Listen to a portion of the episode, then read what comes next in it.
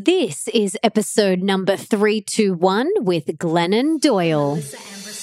Welcome to the Melissa Ambrosini Show. I'm your host, Melissa, best selling author of Mastering Your Mean Girl and Open Wide. And I'm here to remind you that love is sexy, healthy is liberating, and wealthy isn't a dirty word. Each week, I'll be getting up close and personal with thought leaders from around the globe, as well as your weekly dose of motivation so that you can create epic change in your own life and become the best version of yourself possible.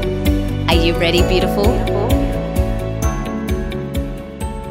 If you want to listen to my episodes one day earlier than they are released anywhere else, you have to download the app Himalaya and follow my show. Himalaya is free, super easy to use, and has every podcast you can think of. I love that you can leave comments under each episode and even create episode playlists. Make sure you check it out today.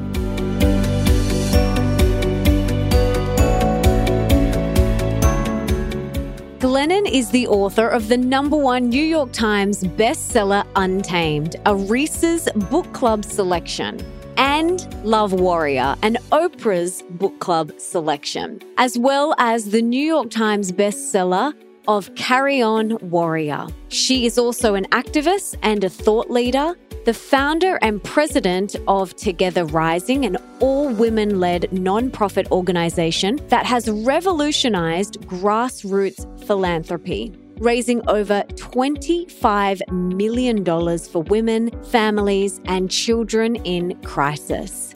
She lives in Florida with her wife Abby and three children. This episode is so good. I loved this conversation so much, and I'm so excited to share it with you. We dive deep. Glennon is such a goddess, and I'm so excited for you to hear it.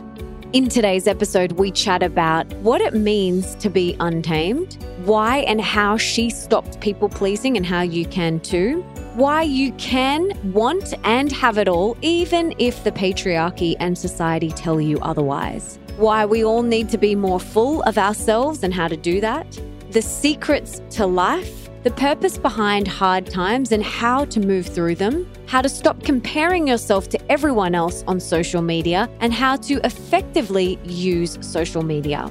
We also talk about Glennon's juicy tips for writing, which is so great for anyone out there who wants to write a book or wants to be a writer. Her tips are incredible. And we also get an insight into her creative process. We also chat about step parenting because her wife Abby is a stepmama like myself. So you guys are going to love her take on parenting and step parenting. Plus, so much more. Guys, we dive deep. She is an incredible storyteller. I'm so excited for you to dive in. For everything that Glennon and I mentioned today, you can check out in the show notes. That's over at melissaambrosini.com forward slash 321. And before we dive into today's epic conversation, I want to read the review of the week. And this week, it comes from Brie, and it's a five star review, and it's titled I Highly Recommend. I'm obsessed with Melissa's show and the amazing inspirational guests she interviews every week. I get so excited for new episodes each week. It is such a highlight of my week. I honestly could not recommend Melissa's show enough. It is real, honest, educational, and full of so much love. Thank you for the work that you do. You are so inspirational, and I just want to share you with everyone I know. Please listen, follow, and add some Melissa into your life. I promise you won't regret it. Brie, thank you so much for that beautiful review. I am so grateful. And I want to gift anyone who leaves a review my Wildly Wealthy guided meditation. So all you have to do is send a screenshot of your review to hello at melissaambrosini.com and I'll send you over that review. And if you want to get your hands on my Bursting with Love guided meditation, all you have to do is leave a review on Amazon for Mastering Your Mean Girl or Open Wide or both. And again, send me a screenshot. Reviews really help, so thank you to everyone who has already left me a review. I'm so grateful. And now, without further ado, let's bring on this goddess, Glennon Doyle.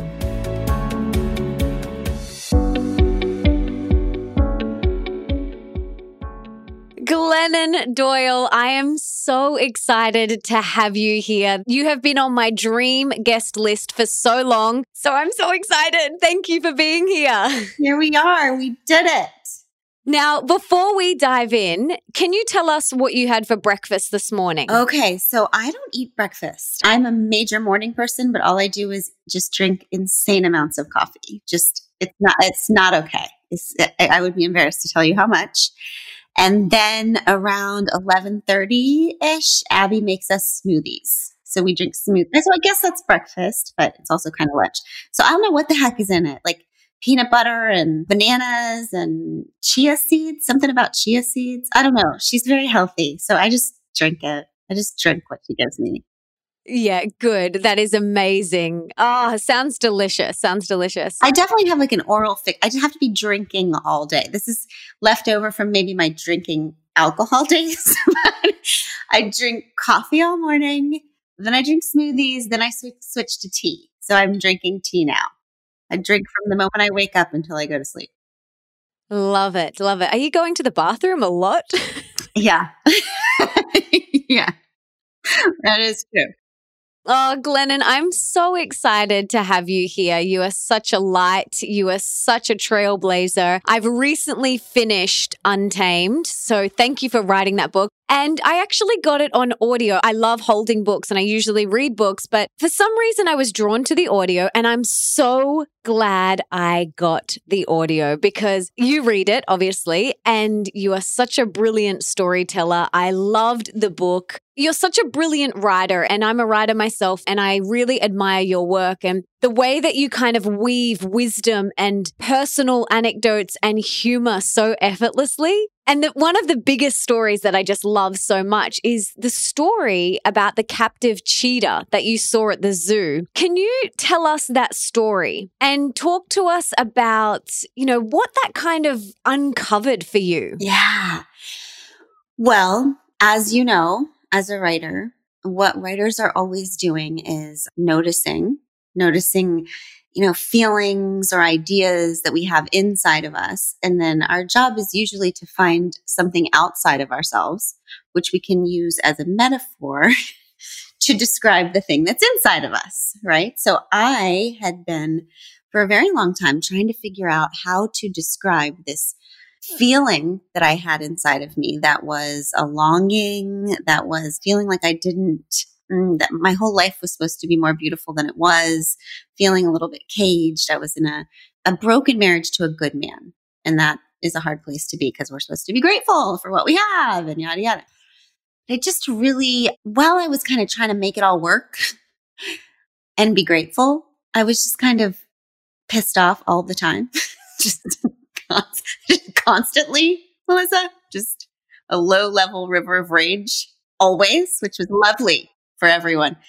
And I just had this aching, just this longing for a truer, more beautiful love, you know? But it was just all this aching and feeling inside. How long were you guys together, you and your husband? 13 years. And three kids? Three kids. And after a decade of marriage, yeah. So Craig told me that he was, had been cheating on me my whole marriage. So you know, in the aftermath was just a lot of pain and work and recovery and trying to forgive. And I was just waiting for forgiveness to just like fall from the sky onto me. Like I, I just, everyone was doing all the things. Yeah, we were doing the things, Melissa. Like I was doing all the things, all the things, therapy, self exploration, date nights, practice all the things, the books, the whatever.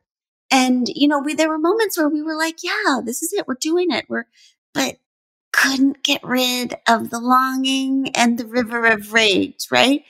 Which would flare back up whenever intimacy came in any way. It would just whoosh. So later, I'm just trying to find how am I going to describe this feeling that I know that women have? This feeling that we are sometimes trapped in relationships, in institutions, in communities, in jobs, in nations that were not made for us. Right? That, and then that the whole world's always gaslighting us. So every time we say, this isn't right, I feel angry, I feel, I just, then the world says, oh, she's crazy. She's emotional. She's just be grateful, whatever. Just the, the constant, you know, universal gaslighting of us. So anyway, I'm watching, I take my kids to this safari park and the kids want to go to this event of the day. It's called the Cheetah Run. So I'm like, okay, we pay our $7. We line up with all the sweaty families to watch this cheetah run. I'm just not into this sort of family event. I must have been having a lot of mom guilt to even take my children to the safari park, but I'm glad I did because so we're watching, we're waiting for the cheetah to show up, right? And the zookeeper walks out and she's holding the leash of a black Labrador retriever. So my first thought is, okay, I am not a zoologist, but if that woman tries to tell my kids that that lab is a cheetah, I am getting my freaking $7 back. Okay. It's enough. But she starts talking and she says, uh, Everybody, do you think this is Tabitha the cheetah? And they all say, No. And she says, You're right. This is Minnie, a lab. This is Tabitha's best friend. And we raised Tabitha the cheetah alongside the Min- Minnie the lab so that Minnie would tame Tabitha. And now everything that Minnie wants to do, Tabitha wants to do. So now you're going to watch Minnie do this cheetah run and Tabitha's right there in the cage watching.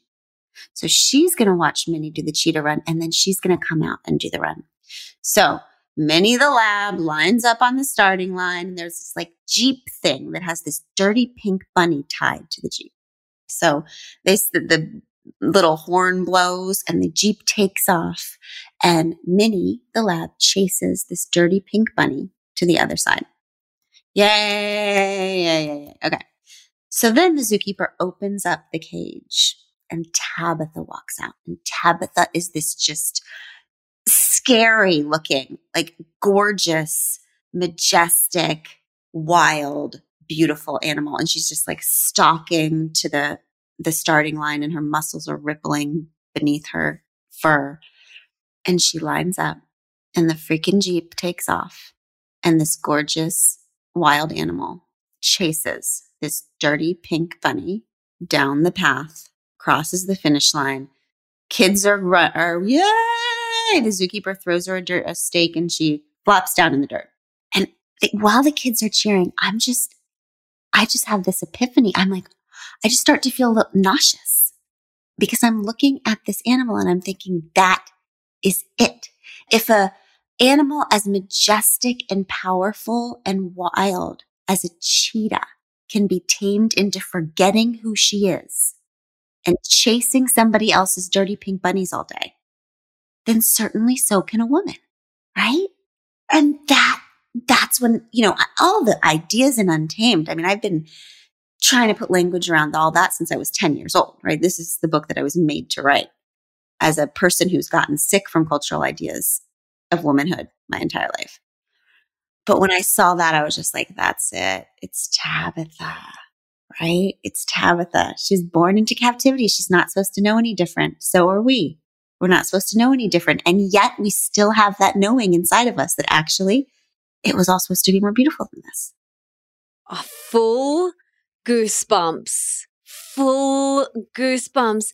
It is such a beautiful visualization and metaphor for life because it's like we are being squashed into these little cages and boxes and told how to speak and how to walk and how to look and how to do everything. But within us all is this beautiful, wild, majestic, untamed goddess but we've fully forgotten. So if someone listening to this is like, that's me, that that is me. I have fully forgotten. And I feel like everyone has. Everyone has to degrees. What can we do about it? Where do we start? Well, I actually think that's kind of an easy question to answer now, which thank God, because it took me 40 years to figure out the answer to that question. But I think some of it was sparked when I met Abby because I've always known, like, I think that's why I became uh, bulimic when I was 10 years old. I've, I struggled with addiction my entire life. A lot of that is chemical. You know, I know now that I have clinical depression and anxiety and that I was using the food and the booze as self medicating those things. But also beyond the science of that, of mental illness, which is real and I believe in, I also feel like I just knew something was wrong. I just knew from the time I was 10 years old, like something, I don't fit here. Like none of this, like I just, I have big feelings and big pain and big rage and big questions and big, and I'm supposed to be small and pretty and the, I, and like I can't, I just can't do it. I don't fit here. Right. And, and actually a lot of people who fall into addiction and mental illness early will tell, or will tell similar stories about when they were little, just knowing they didn't fit here. But anyway, when I, so, so in other words, I've been, I've been stalking the periphery, like that, the scene in, in the opening of Untamed, like I have been stalking the periphery of all of these cages, gender, sexuality, religion, politics, all of it, going, I don't think this is made for me.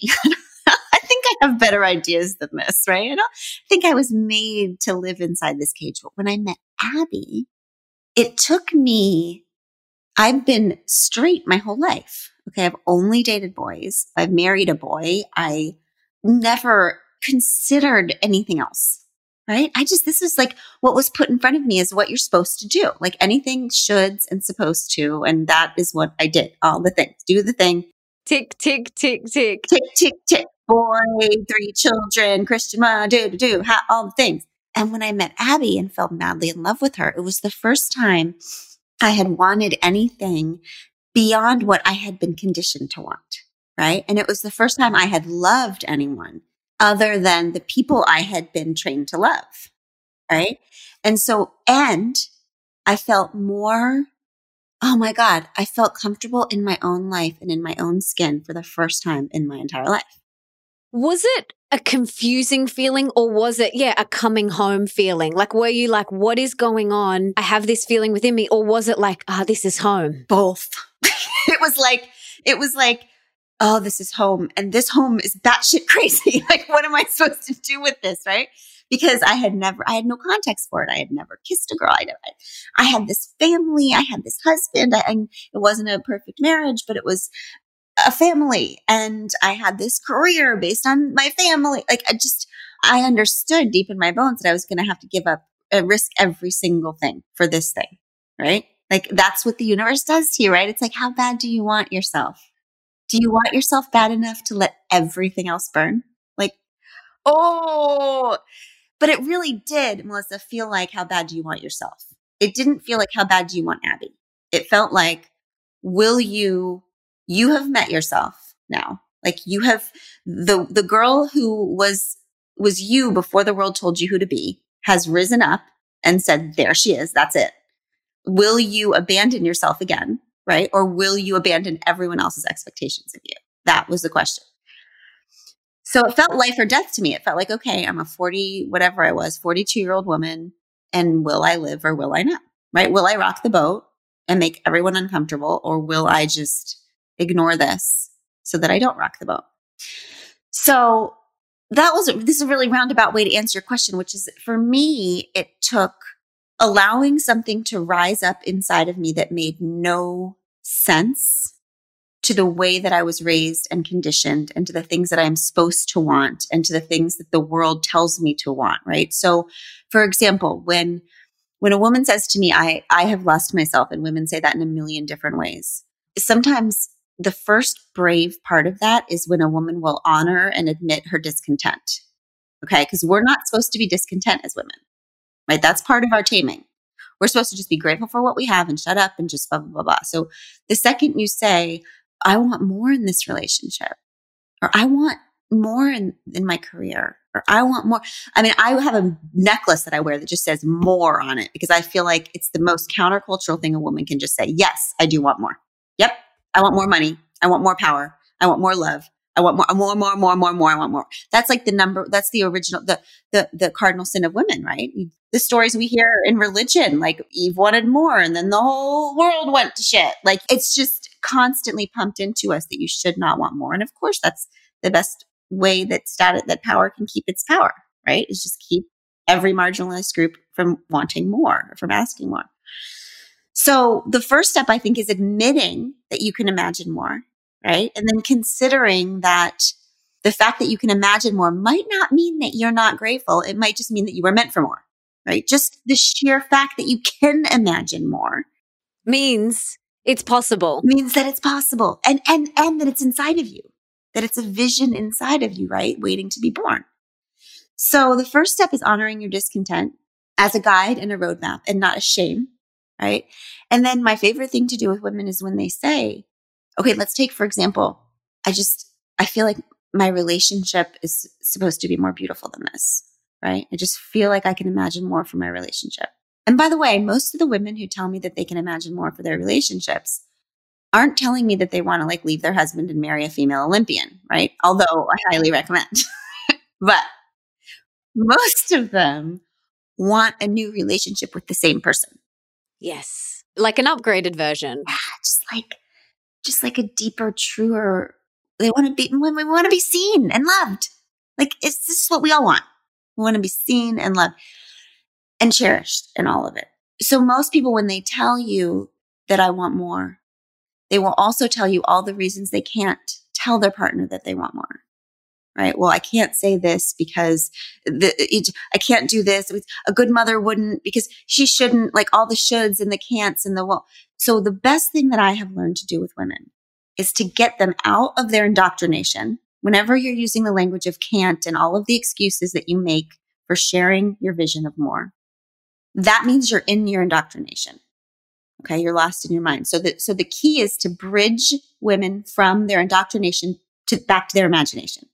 Because the fact that you can imagine more is good news. It means your imagination has not given up on you, right? It means you're still alive in there. So the way that we can shut down our indoctrination and get to our imagination is this is a simple question I always say. Okay. Okay. I know you can't do it. I know it's impossible. I know yada, yada, yada. But can you tell me a story about the truest, most beautiful marriage that you can imagine? Okay. Can you tell me a story about the truest, most beautiful relationship you can imagine? Every time I ask someone that question, okay, okay, okay, what is the truest, most beautiful career you can imagine? What is the truest, most beautiful community you can imagine? What is the truest, most beautiful parent and child relationship you can imagine? Something happens, which is the mind, the, the crazy excuse maker mind shuts down and the imagination rises up and tells a story. Because the amazing thing is that everybody knows what the truest, most beautiful relationship they can imagine is. And it's different for everybody, right? Which is proof that we were not supposed to live cookie cutter lives, that there is no perfect relationship. There is no perfect job. There is just what was born inside of us right? That we were meant to bring forth. So when you, when you ask somebody that, you can see it in their body, just like, and they just start talking, right? And then we have been tamed to believe that those are pipe dreams. Unrealistic, unrealistic. Doesn't happen for everyone, only some people. Right, which is horseshit. Yeah. right. It's just, it's just horseshit. It's just like, if we, especially women, especially any marginalized group, if we do not start living from the inside out, in other words, if we just look at status quo for what we're allowed to have, nothing will ever change. Right? We have to start inside here and not out there. All power wants us to just look out there and be like, that's what I can have. That's the kind of job I can have. That's what kind of relationship I can have. That's what kind of community I can have. And nothing ever changes. Exactly. I love that you say we need to be more full of ourselves. That's what you mean by that, isn't it? Yeah, that's exactly what I mean. And I, I, I just, you know, the reason I wrote we need to be more full of ourselves is because this wild, ridiculous idea that the epitome of what a woman should try to be is selfless.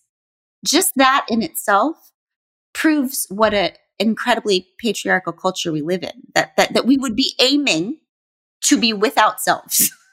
right? It's like so amazing, right? That the epitome of womanhood is to just not exist. Oh, yeah, just shrink, shrink your body, shrink everything. Shrink your ambition, shrink your voice, shrink your dreams. Just, just be, get smaller and smaller so that you stop making the world uncomfortable. So yes, I think 100% the idea would be that the only way a woman would want to be selfless is if she doesn't trust herself, is if she thinks she's bad. Because if you believe that you are good and powerful and capable, then why wouldn't you want to be full of yourself? What the world needs, women, I mean, God, like the blueprints of the next world are inside the desires of women. What really needs to happen is that women need to return to themselves and trust themselves and unleash themselves, and we will see everything reordered.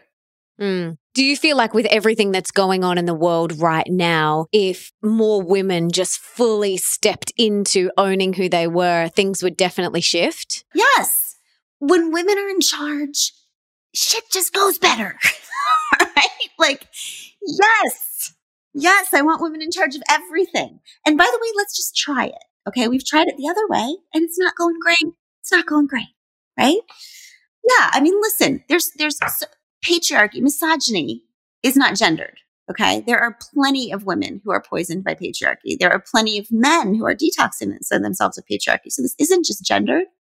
I know plenty of women who I feel like are more misogynistic than just a lot. You know, women can have misogyny, can unleash misogyny, can be part of patriarchal. But I would say that the the way that women tend to lead based in listening, based in community building, based in facts, right?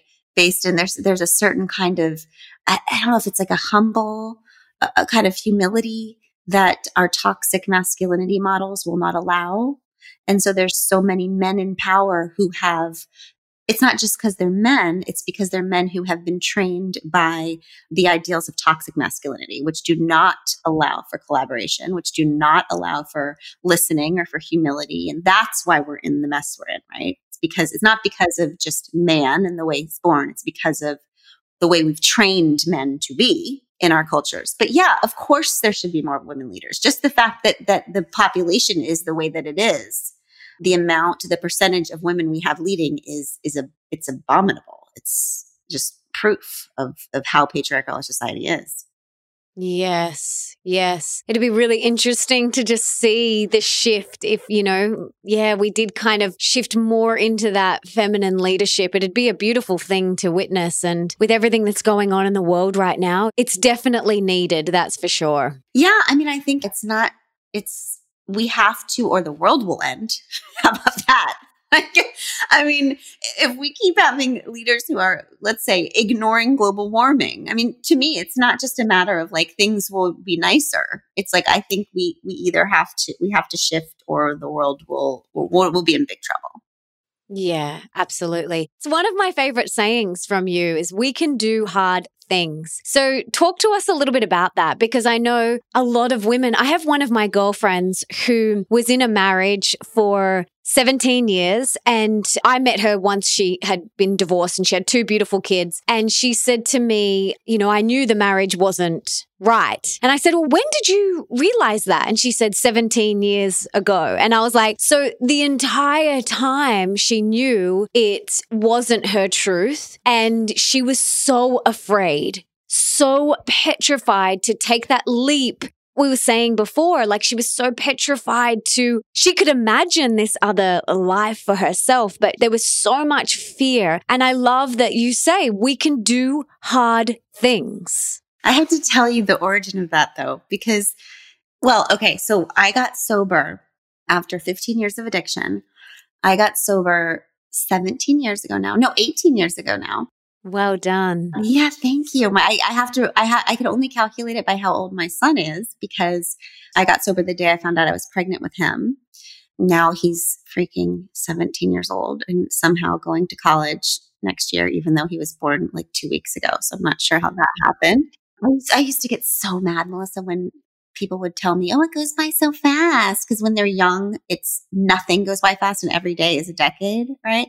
And then suddenly, it's like they turn ten or eleven. It's like parenting is like the that that kind of roller coaster where it's like like so slow in the beginning, and then the second half is just it's going by so fast. I can't believe it. Anyway, back to your question. So I I find out that I'm pregnant, and I'm completely hungover and I'm sitting on a bathroom floor holding a positive pregnancy test.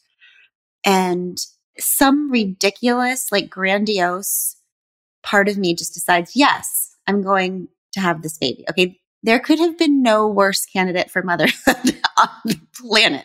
Like I had no business. I was so sick and so addicted and so was he your first? Well, I had abortion before him, but he was my first. Yeah. So I've never said that on a podcast before, but there you go, New Zealand. So I, I don't know. I just, there's something about that moment in my life when I was so sick that I just thought this could be my last chance to come back to life. I just actually had that knowing. And so my sister took me to my first, she, my sister picked me up off the floor. I called her. She picked me up off the floor, took me to my first recovery meeting. And I went every day to recovery meetings after that. And then on like the fifth day, I was at my recovery meeting and I finally spoke. Okay. Cause these people were being so brave and honest. And I finally just found the courage to say words. And I was, I stood up and I said, I'm scared because I thought that drinking was my problem. And so if I quit drinking, that I would feel normal and okay. But actually, I feel worse than I've ever felt now. So I'm afraid that drinking wasn't my problem, that I am just my problem, that like everyone else has this secret to life that I don't have because life feels so much harder for me than it looks like it is for everyone else. And then I sat back down and this woman came up to me afterwards and she said, Okay, honey, I have to tell you something that someone told me in early recovery. And she said, If there's any secret to life, it's that it's not hard because you're doing it wrong. It's hard because you're finally doing it right.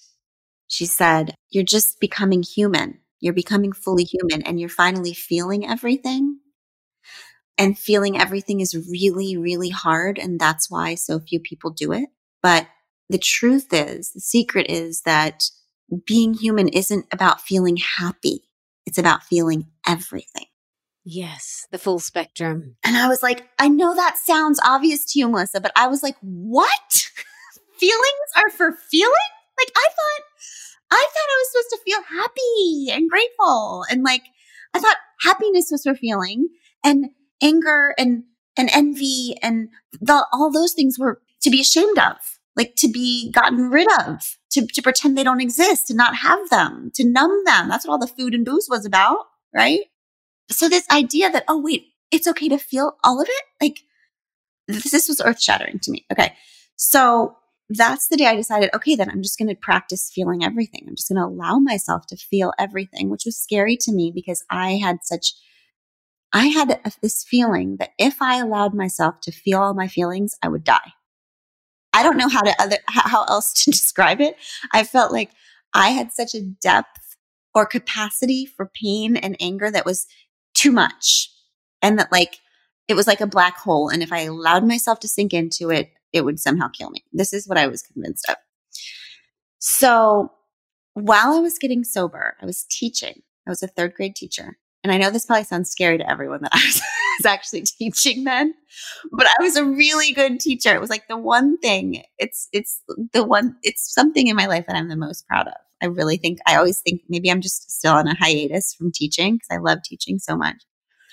And every day it would hit about noon and I would start to feel everything. And it, early sobriety is so hard. So I would take my children, my, my class, the long way to lunch every day so I could pass my my friend Jody's second grade classroom because Jody had this huge sign above her window that said we can do hard things. And it was her message to her second graders. Like when her second graders would, you know, try a new math problem or like try cursive and they'd say, this is too hard. And like, you know, that feeling when something's hard and you just, you think that means it's not for you right? When something's, when something starts to feel hard, you think, oh, this means that I'm not supposed to do this. This means that this is for somebody else. This means I should quit. Right. And I understood that concept as a teacher. Like I knew when my kids hit that part when it's hard that that was the magic place. Right. That, yeah, it's hard. Keep going, keep going. Right.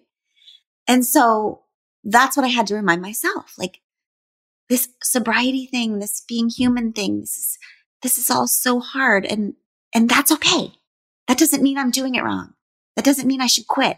That doesn't mean I should give up. And there was something about the we, like every time, because this has become a mantra for, this is really all people say to me now is we can do hard things. That's all they say to me now. Right?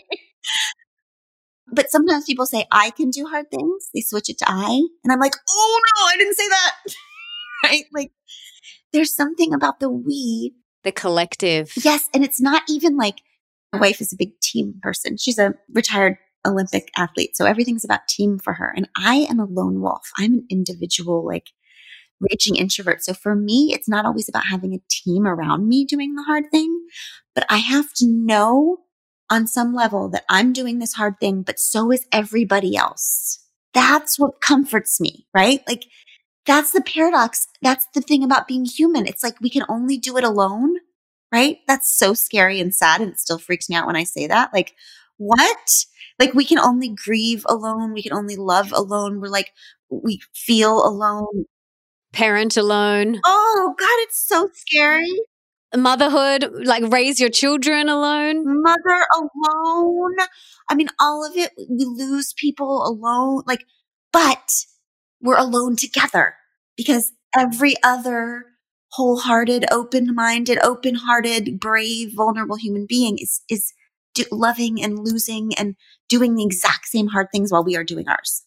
Yes, yes. Oh, this is so good. This is so good. I'll make note if I ever do see you driving down the street or anything and I'm in your area, I will yell that out the car window. It's so powerful, this we concept, because I know for me as well, I felt like I had to have this quote unquote perfect life and like the same thing, only experience happiness. And if there was anything else, it's like something was wrong with me. I was broken. I felt like something's wrong with me. What have I done wrong? Where have I gone wrong? And you're right. It's that realization that all of these feelings, all of these emotions are here to be felt. And when we embrace them fully and let them wash over us like a wave, it's just part of being in this earth suit. You know, it's part of being here on earth and being human in this time. And I wanted to touch on, you know, we look at social media as this highlight reel now. And, you know, I think about our children, they're getting phones from the age of around 10. They're jumping on social media at around 13 years old now. They are exposed to this social comparison from a very young age, this unrealistic social comparison of comparing themselves to people's highlight reels. What is your advice for a woman who may be in that space right now, or even children that are listening? How can we move forward without falling into that comparison trap? Well, I think a lot about intention, right? I mean, I do think it's interesting. If you don't want your children to use social media in a way that is about comparison, in a way that they're looking at other people's feeds and they're getting ideas about what it means to be human that are, you know, really just bragging or like just showing one side or whatever. If you don't want your children to consume social media that way, then I think it really becomes important to have conversations with your children about how they're using it themselves. Right. So, for example, when we decided to let Chase have Instagram, we talked a lot about, okay, what are you going to use it for? Like, what is it for for you? Like, what is your intention with social media? We don't talk about intention enough. We just hand our kids phones because we say, everybody else has them. Here, good luck. That's shitty thing to do as parents since we can't even handle it, right? We, social media makes us feel like crap. We get addicted. We don't know what we're doing, but then we hand our children and we're like, good luck. Okay. And then we, and then we just yell at them for being addicted and comparing. Like it's so ridiculous. Right? So I just think that, you know, having real conversations, like when we, when Chase decided, I don't know, I think he was like 13 or 14 and he decided, okay, I love taking pictures like picture he's he's really into photography now. So i'm going to use social media as a place to show my pictures to like take pictures and show them and like i'm going to learn other you know photography sites and i'm going to talk to people and that worked really well for two years because he had an intention going into what am i using this for right? Uh, we talk to our kids all the time about, you know, so and so just posted that they made the soccer team that I'm trying out for, and that was made to me, it was what made me feel jealous. I mean, tears for hours in our house, you know. So, how did that person use social media? Because there's intention. I know when I'm about to post a picture, I know, am I posting this to serve? Am I posting this to make a woman feel stronger and good about herself in her home? Or am I posting this to make this woman feel jealous of me? there's always an intention. And like, as a person who has studied social media, who has built her life on social media, I can tell every single time what somebody's intention is. Every time. And if it makes me feel bad, it's because the intention behind the thing was not pure. Every time we can trust ourselves with that.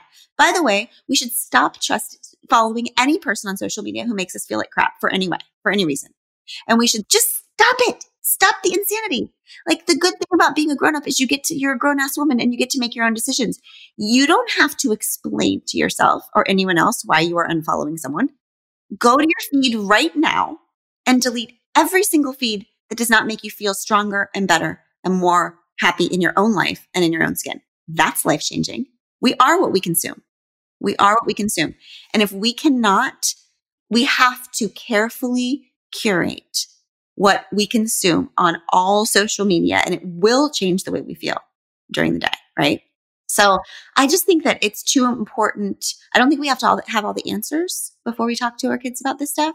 But I think that since it's such an important part of their lives, that it would be a real shame if we didn't have constant conversations about how so, how we are using social media, about who we're following, about how it's making us better and worse, about all the good. I mean, I'm a person who has raised twenty seven million dollars for marginalized children and, and women all over the world on social media. So social media is just a reflection of who we are, good or bad, right? We can make social media beautiful we can create social media accounts and feeds that change us for the better, that heal the world. But that's up to us. And we have to be grown up enough to curate them in ways that serve us and in the world and not just swallow crap all the time. Exactly. And that's a good barometer, what you said before about the intention. Like if you feel crap about yourself or if it makes you feel anything, then it's usually a reflection of the intention behind that posting. So that's a really good barometer. And I always say the same thing. It's like remove anything, you know, like don't send an abusive, I'm unfollowing you or whatever. Just get rid of it. Because some people do that. They do it. They're like, and I'm like, oh, for God's sake, like just gracefully unfollow and just get back on with your life. I say it all the time about, about feeds, about people. Bless and release. Bless and release. Do everyone a favor. There's how many people in the world? I don't know. I'm not a, a social scientist, but what, billions? Like, let go of the ones who drive you crazy, right? And yes, and no need to tell them. No need. Just go. Exactly. I love that. Glennon's given you permission, guys. Glennon has given you permission. yes. In our family, we call it cat. Cut all ties. Bye bye. Oh, I love it. Yes, I love that. Life's too precious and sacred to fill it with anything other than what lights you up and what makes you feel good. And if you are feeling down about yourself from a particular account, just get rid of it. So yeah, I love, I love that so much. Thank you for sharing that. Now, I'm writing two books this year, which is really, really crazy. I know. What? Tell me more. How are you writing two books? Writing one book is impossible. I know. Well, one is an Audible original, which I have now finished. I finished. Is there any better feeling in the whole world? Oh my gosh, it is so good. So that's coming out in September. And I wrote that and now I'm just doing some final edits, but that's good. And then my other print book is out May next year, which is all about comparison. So that's why I wanted to ask that question to you. And then the Audible original book is all about purpose and things like that. So I'm really excited to birth both of these into the world. And I'm deep in the creative process right now. Now, you've had three best selling books. What have you learned about the creative process? And what tips do you have for people struggling to find the time or the discipline to pursue their creative work? Okay. Well, the tragic, tragic thing about writing is that the only way to be a writer is to write. I have not, I have not found any other way. is to just sit down and write. I know. If I could find another way, I will tell you because it is so hard and but there is no other way. So the thing is that like being a writer or the creative, they're all like such big concepts. But what it comes down to is do you do you put your butt in the chair for an hour a day and not get up? Or whatever you decide that works for you, two hours, three hours. When I am deep in the creative process of like writing a book, I have to write in the morning. I don't know anything after 11 a.m. I don't know things. I, I can do like, I can do a podcast. I can do, I don't know, but I can't have original deep. It just doesn't work. And I, and I have some dear friends who are the opposite. They have to be at night. So you find your, your time that works for you. And then you promise yourself that you will honor yourself and your dream and your potential, right? By not betraying yourself, right? It really comes down to that. It's like, it reminds me a little bit about deciding whether or not I was going to stay in my broken marriage or go with Abby. Like, there are a few things I know about myself. One of them is that I am a writer. I am also, I am a writer, but I am also an extremely distracted, dramatic person. So I will find a way not to write. okay. But that is betraying myself. So what I would say is if you know you're a writer, and, and the, one of the ways you can know you're a writer is if you're always wondering if you're a writer. Okay. So people, like I always say, people who don't have drinking problems don't wonder all day if they have a drinking problem. people who are not writers don't wonder all day if they are. So if you spend a lot of time thinking I am, or if am I, or then you probably are. And I think that, you know, I don't think it has to do with the project or the book or the whatever, because a lot of truly, I will say this truly, some of the best writers I know in the entire world have never gotten published. And there are writers who get published who are not great. okay. So it's not necessarily about that. It's about not betraying yourself. It's about knowing something about yourself and showing up for yourself each day. And then whatever comes of it, comes of it. But you walk away each day knowing that day you honored yourself, you honored your gift, you honored your purpose, and you mm-hmm. live differently when you do that. I'm the same as you. I sit down at the same time every day and I do not get up for two and a half hours. I only allow myself to get up to go pee and to fill up my water, and that is it. I just sit and then I literally feel like, okay, I have showed up today. But if there is any days where I'm like, I don't for some reason, there's this like oh, this eats away at me. It's like this gremlin inside that's just like, like bursting to just get out. And so I love that. And it really is, you know, whether it's learning the piano or it's whatever your creative pursuit is, painting, sculpting, whatever it is, like it's really about committing and sitting down and doing the work every single day. That's that's how you get books done. That's how you get things done and out into the world. Yeah, tragically. Tragically that is correct. It's the only way. I will tell you the everyday thing doesn't work for me either. I have to be, I have to honor myself several days a week and not honor myself other days a week. I, the only way I can be disciplined enough, I'm usually like a weekdays and then weekends off. I just have to have days where I don't have to do anything, where I just can be not creative, you know? Yeah, yes. Weekends, oh, it's so good. Like, and even for me, like, I try not to even touch my computer or my phone on a Sunday. I don't open social media on a Sunday. I like force myself to just do not touch my phone or my computer on a Sunday. And it really does fill me up. I then go into the week full and not exhausted and I feel refreshed. So, yeah, I absolutely agree. I have to have weekends off as well. And that really does fill me back up. Yeah. It's a crucial part of the creative process is the rest. It's not just a rest. It's like if you don't do that, the whatever you create next won't be right. It's it's act it's just as important as the showing up is the not showing up. Yes, absolutely. And how do you go with like children and things like that? Do you just say, okay, I'm writing now, so you like no one interrupt me? Like, how do you navigate that? Well, when my kids were really little, I was, it was just so early right? I used to get up at 4 a.m. and write. Bless my little heart. That was so hard. That's how desperate I was to say anything, have a coherent thought.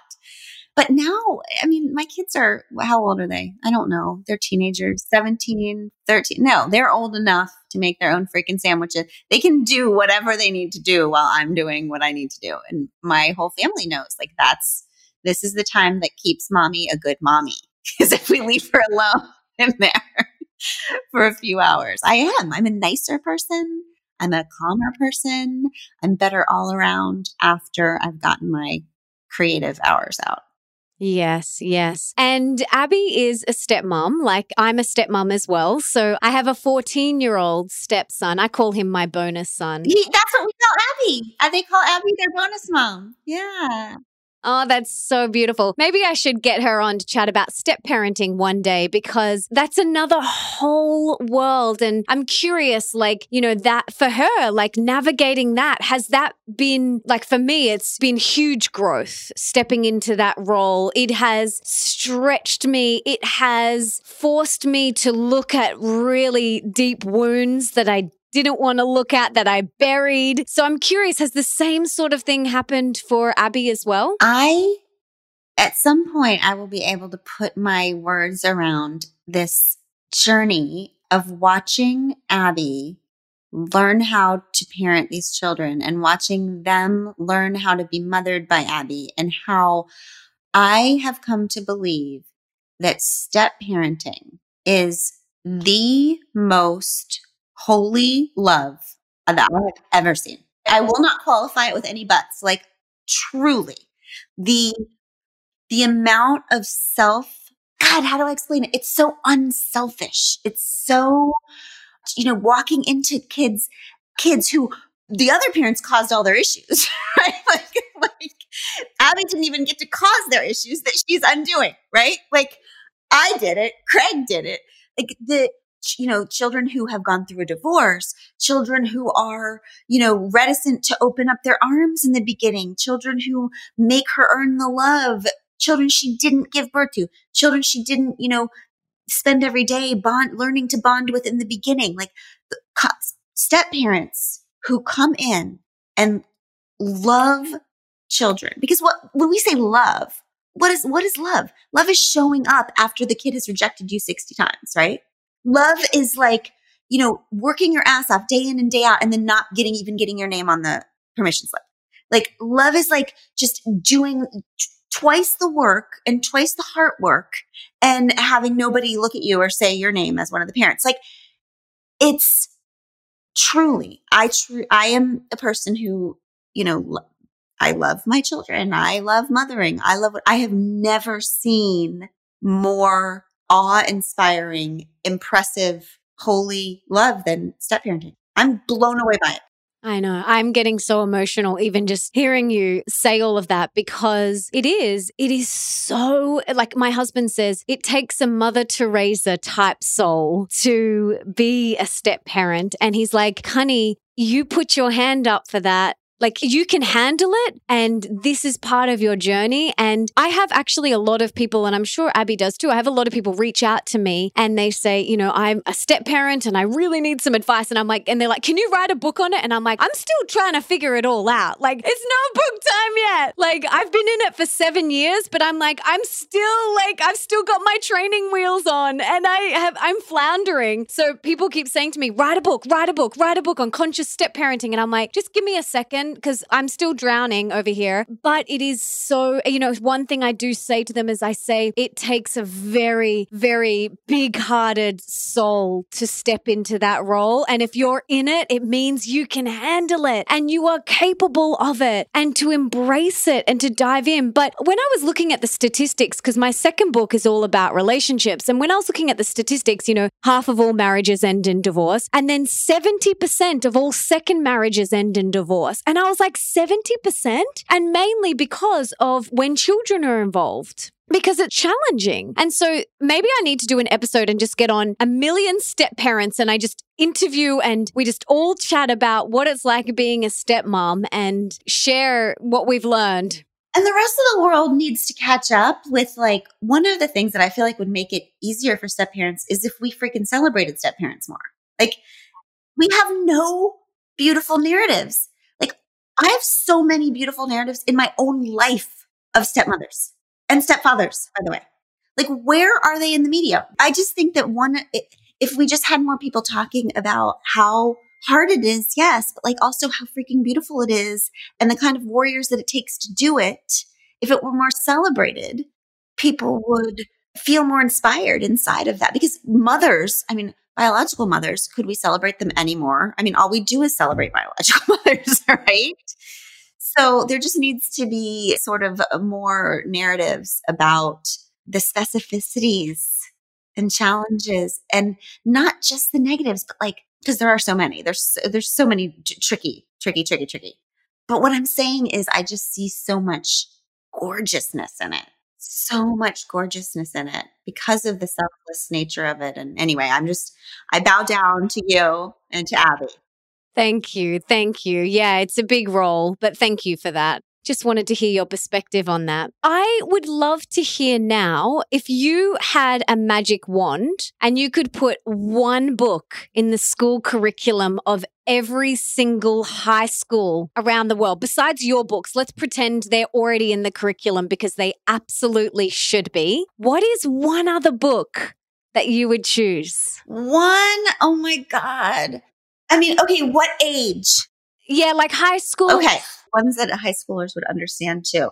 I mean, certainly right now, if we were in our country, it would be a book about race. If it were for high schoolers, I feel like my friend Austin Channing Brown's book, I'm Still Here, would be a good one because it is so, it has so much depth and beauty, but it also, I can understand it easily.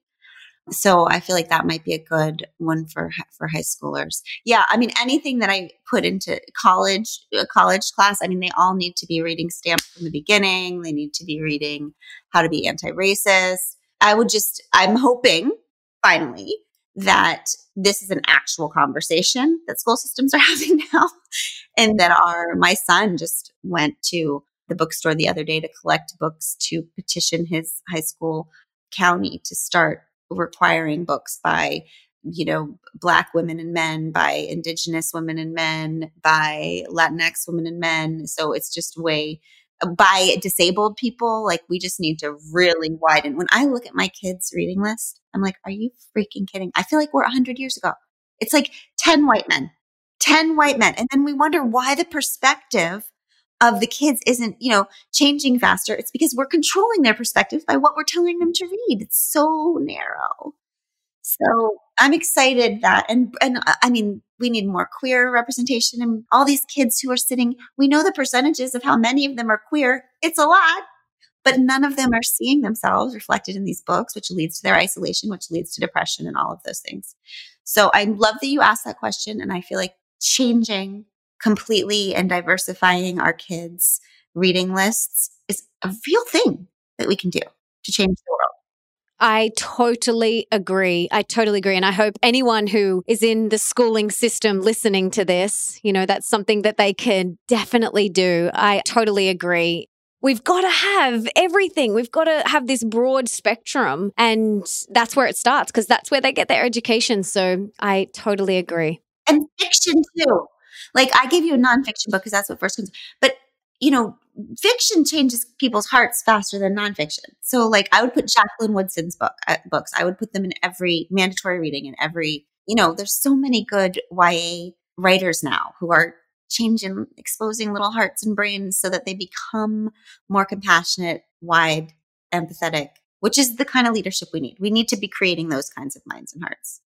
Absolutely. Absolutely. What's something that you're working on within yourself at the moment? Oh, God. What am I not working on? I mean, I guess that my main relationship goal is to become a little bit less controlling. I just always thought I was a good leader, Melissa. I called myself, I just, the way I operated, I just thought I had good leadership qualities.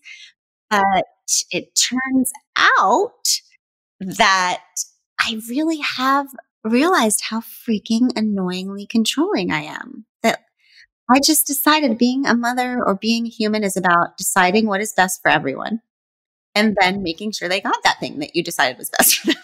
it's just so part of my untaming because, you know, I wanted to be someone who was honored, have her own knowing, her own ideas, her own self, so the terrible part of that is that you have to let other people have their own knowing and their own selves and their own dreams and plans. And those people are often your children and your partners. So that is what I am. I am learning how to love without control, which is real tricky. Yeah. Can you write a book on that next? like you and step parenting, I'm too much in it. I'm too, I know maybe like one thing about it. It would be a very short book, but maybe, maybe in a few years. I love it. Do you have any plans to write any more? No, I don't know if I'll write another book. I, I feel, I mean, maybe things will change, but Untamed is the book that I was made to write. It's like everything that I've ever wanted and needed to say. I wouldn't write another book unless I had in me something as important to say as Untamed. I feel real, I feel like a book is a sacred contract between a writer and a reader. And I won't, I don't write a book until I'm a new, I don't write a new book until I'm a new woman. So if I go through some kind of another transformation or something that's that important, I'll put it out again. But if I don't, I won't. Yeah, beautiful. And I want everyone to go and grab Untamed. It's so good. I've got three rapid fire questions for you now. Are you ready? Oh, okay. Yes, these make me sweaty, but I'll do my best. Okay. What's one thing that we can do today for our health? Mm, sleep. Yes. What is one thing we can do for our wealth? So, more abundance in all areas of our life. I mean, for me, I would just try to stop thinking that, like, I'm going to be a happier person if I just keep buying like the next pair of jeans, the next necklace, the next whatever. Like, if I could just once and for all realize that I am not one click away from being a different human being, that would be freaking great, Melissa. I am still not there. I, I can tell you this with these words. And when we get off this podcast, I will see something online and be like, that's it. That's the thing I need. if I could stop that, I would be wealthier. I'll just tell you that. I love that. I love it. It's hilarious. And what is one thing we can do for more love in our life? I think if we just really, truly sit with ourselves, you know, if we really sit with ourselves, if we really start trusting ourselves, trusting our feelings, trusting our emotions, being compassionate with ourselves. All of the people that I know who are good to the world and who love well are, are people who are good to themselves and love themselves. So, or just get a dog. if self love is too hard, get a dog. I do that too. I love it. I love it. Glennon, this has been amazing. Is there anything else that you want to share? Any last parting words of wisdom or anything that you wanted to talk about that I didn't get to ask you? Because I could literally have a 15 hour podcast with you. I know. I know. No, I mean, I would just tell all of you to for sure read Untamed. Come visit me on Instagram. But also go to Together Rising at Instagram. Together Rising is the all women led nonprofit that my sister and I founded and that we run. And we have over the last decade raised $27 million, and every penny of that has gone to women and children in need in our country and all over the world. And so that is really my passion and my love and the honor of my life. And it's just a beautiful community of people taking care of each other in the world. So come visit us at Together Rising also is what I would say. Beautiful. And we'll link to everything in the show notes so people can get your book. They can go to Together Rising. They'll have your Instagram, everything. So thank you. And my final question I'm a big believer in service. You serve so many people. You give so much. You show up unapologetically yourself and you help so many people with all the work that you do the speaking, the books, Together Rising. How can we give back to you? How can we serve you today? Oh my God, that's so beautiful. First of all, you listened to this whole thing if you made it this far. So thank you. That is a great service. I don't know. Just come visit me. Just come join our community at Instagram. I live there. It's my favorite place. I don't do other social media well. I am terrible at Twitter. I don't understand what's going on there. But my social media family on IG is really my extended family. They're they've been with me for a decade. They helped me get sober. They helped me raise my babies. They have helped, joined me to heal the world. We meet all over the country and, and world in churches and in they're my people. So just come join us there. You know, I don't know. I just think being together in community, and right now it has to be online, so we can do it there.